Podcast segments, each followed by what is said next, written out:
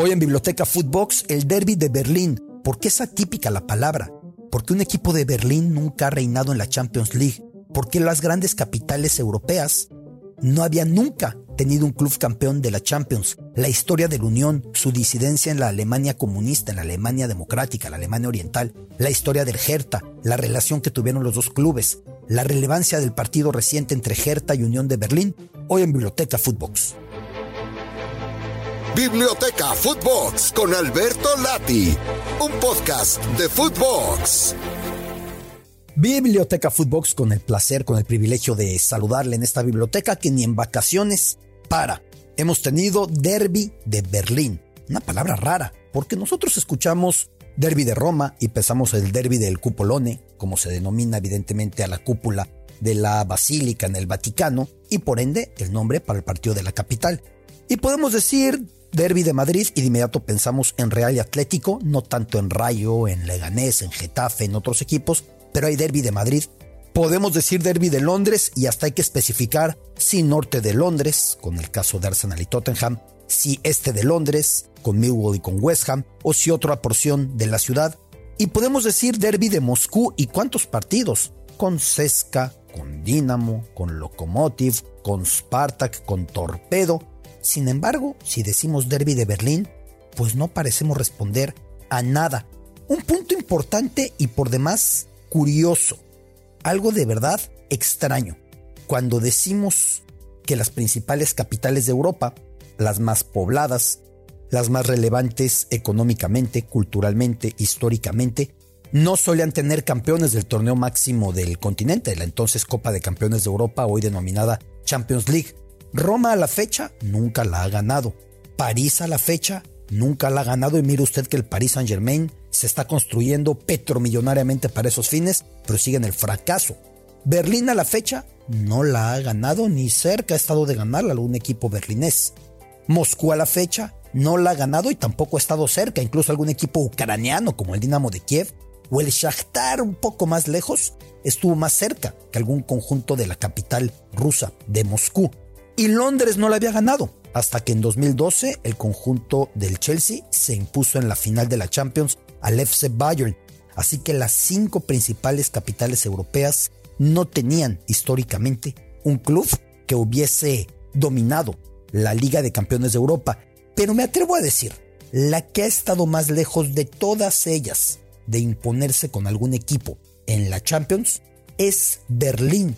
Esta temporada Atípicamente en Berlín hay dos equipos de Bundesliga, dos equipos de primera categoría, el Hertha y el Unión de Berlín.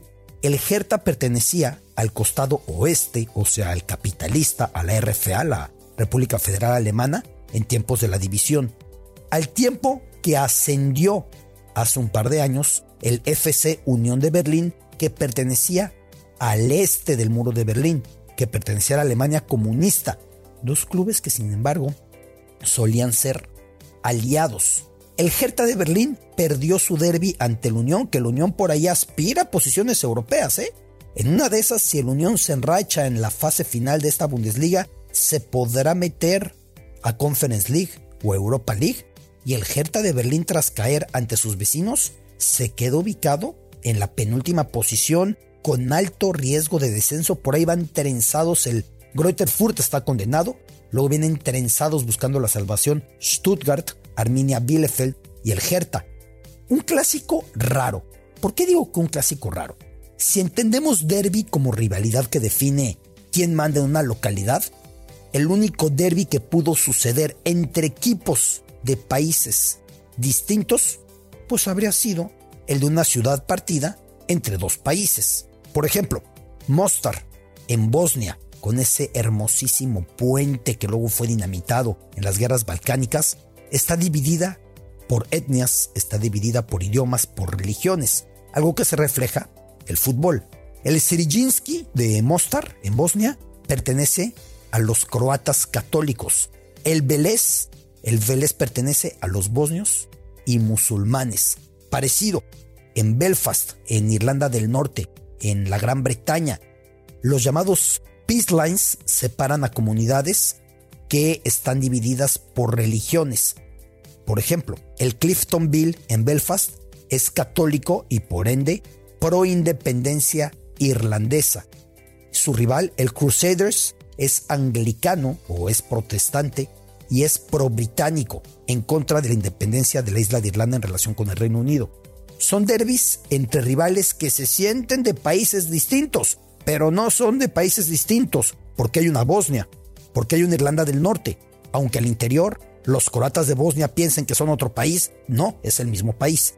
Esto nos lleva entonces a dos ciudades que sí se cortaron con fronteras para representar a países diferentes. Todavía hoy sucede y me tocó recorrerlo hace unos años en Nicosia, en Chipre. La cara norte de la isla de Chipre, a mediados de los 70, fue invadida por fuerzas apoyadas por Turquía o un ejército apoyado por Turquía y desde entonces sigue dividida a la mitad. Ya vamos rumbo a 50 años. El norte de la isla de Chipre, por si la isla es chiquita, su norte es turco y la comunidad internacional considera que está ocupado ilegalmente por Turquía. Ahí la potencia es el equipo Setinkaya, obviamente turco, de habla turca, musulmán. El sur de Nicosia, que es griego, entonces en ese caso ahí es distinto porque ahí existe un equipo llamado el Apoel de Nicosia, nunca se van a enfrentar porque la Poel no reconoce al Setinkaya como un equipo turco en una porción turca de una isla que ellos consideran completamente griega, perteneciente a Chipre, que es de religión cristiana ortodoxa, que es griega, que es helena, etc. Nunca van a poder jugar. El Apoel tuvo su vínculo muy profundo en su momento con el Ejército de Liberación Chipriota, en contra inicialmente de los británicos como protectorado, en contra antes del Imperio Otomano, en contra después de la ocupación turca en el norte de esa isla. Una Poel que ya tuvo por ahí alguna Champions League formidable y que sin embargo de a poco se ha ido perdiendo. También es un equipo muy débil de un país de por sí pequeño y partido a la mitad. Así llegamos entonces a la otra ciudad europea partida en dos que ya se volvió a unificar, evidentemente. Berlín. Recuerdo en la Copa del Mundo de Alemania y recuerdo cada que cubro algo de fútbol alemán, el canto de los aficionados Berlín, Berlín, wir fahren nach Berlin. O sea, Berlín, Berlín, iremos a Berlín. Y no por patriotismo, sino porque el estadio que suele albergar la final de la Copa pues es el Olympia Stadion de Berlín. Entonces ese canto es una manera de decir que seguiremos avanzando y en el Mundial los aficionados cantaban Berlín, Berlín, wir fahren nach Berlin, diciendo vamos a viajar a Berlín porque la final del Mundial era en Berlín. Muchos dijeron sí, la ilusión alemana por regresar a Berlín y a la gloria, pero para nada. No es una proclama política, es una proclama muy germánica, muy práctica. Nos vamos a Berlín porque la final del Mundial era precisamente en Berlín. Una Berlín que tiene de su vieja mitad occidental al Hertha, hoy al borde del precipicio rumbo a la segunda categoría. Una unión que lo tiene del lado oriental, que fuera el comunista, precisamente cuando han pasado ya algo más de 30 años de la caída del muro de Berlín. Y cuando han pasado 30 años o algo más de la reunificación alemana en los primeros 90 con Helmut Kohl y con todo lo que representó eso. Pero aquí hay algo adicional. La historia del Club Unión y la historia del Hertha no solía ser de odio, todo lo contrario por una razón. El Club Unión siempre fue disidente ante las autoridades de la otrora República Democrática Alemana, reitero para fines de claridad, la Alemania comunista, Incluso a la Unión le prohibieron jugar, las autoridades comunistas se lo prohibieron porque pensaban que el Unión era un equipo que estaba promulgando el capitalismo y la caída de aquella Alemania alineada del todo con Moscú y con la Unión Soviética. Antes de que hubiera muro de Berlín, el conjunto de la Unión se desplazaba todos los días, cruzando lo que ya eran dos entidades, pero aún no partidas por el muro, a la zona del Hertha y ahí era local en el Olympia Stadium, en el Estadio Olímpico del Hertha. al erigirse el muro, que esto fue a inicios de los 60, esto fue en 1961, de repente despertaron los berlineses y la ciudad estaba partida y las familias divididas. Entonces el conjunto de la Unión ya no pudo ir a jugar a la cancha del Hertha de Berlín y al fin lo admitieron para hacerlo en la liga de la RDA, de la República Democrática Alemana, siempre oprimido, tanto que algunos de sus aficionados llegaron a ser despedidos de su trabajo, acosados por los espías de la Stasi. La Stasi lo que era, pues era brutal, era el equivalente a la KGB de la Unión Soviética, el aparato de inteligencia de espionaje de la entonces Alemania democrática. Así que eran completamente acosados desde el trabajo, podían perder, porque apoyar a la Unión era apoyar a la disidencia, era ir en contra del régimen. Cosas de la vida. Desde el estadio se atrevían a cantar un estadio muy cercano al entonces muro de Berlín contra el muro y contra el comunismo y contra la URSS y contra la opresión rusa y tantas cosas más. Lo que nadie se atrevía a hacer fuera del estadio, en el estadio del Unión se atrevían a hacerlo los aficionados, algo así como el Barça, el Club Barcelona, que por eso dice que es más que un club o más que un club. Cuando el franquismo prohibía el idioma y toda la cultura catalana, en el Camp Nou de facto se, permitía, porque los aficionados no aceptaban ahí en masa ninguna limitante. Así que el Unión, el Unión de Berlín, era todavía más detestado por la RDA que el Hertha, que se ubicaba al lado capitalista. Y mire usted que el Hertha se aventuraba dando trabajo y dando asilo a varios exintegrantes del Dinamo de Berlín. ¿Qué era el Dinamo de Berlín?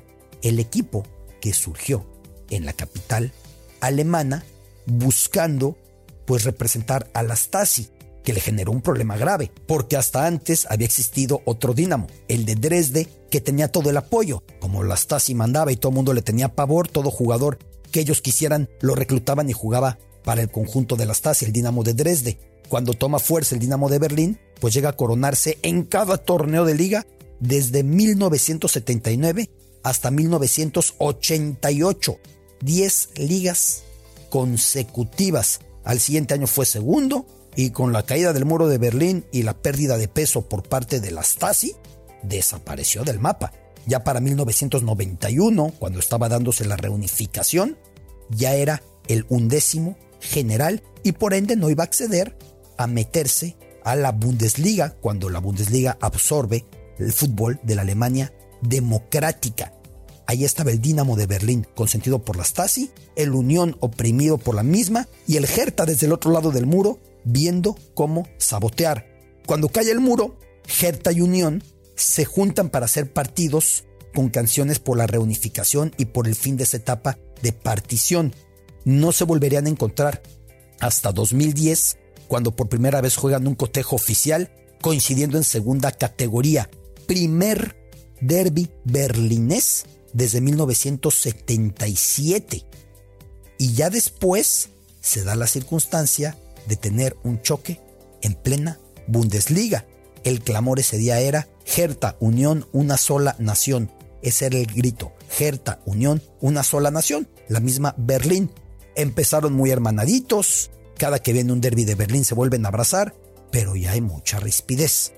Ya no es lo de antes. Una cosa es decir, estos del otro lado me apoyan, me prestan cancha, me ayudan a asilarme. Estos de este lado gritan contra su régimen y por eso nos queremos.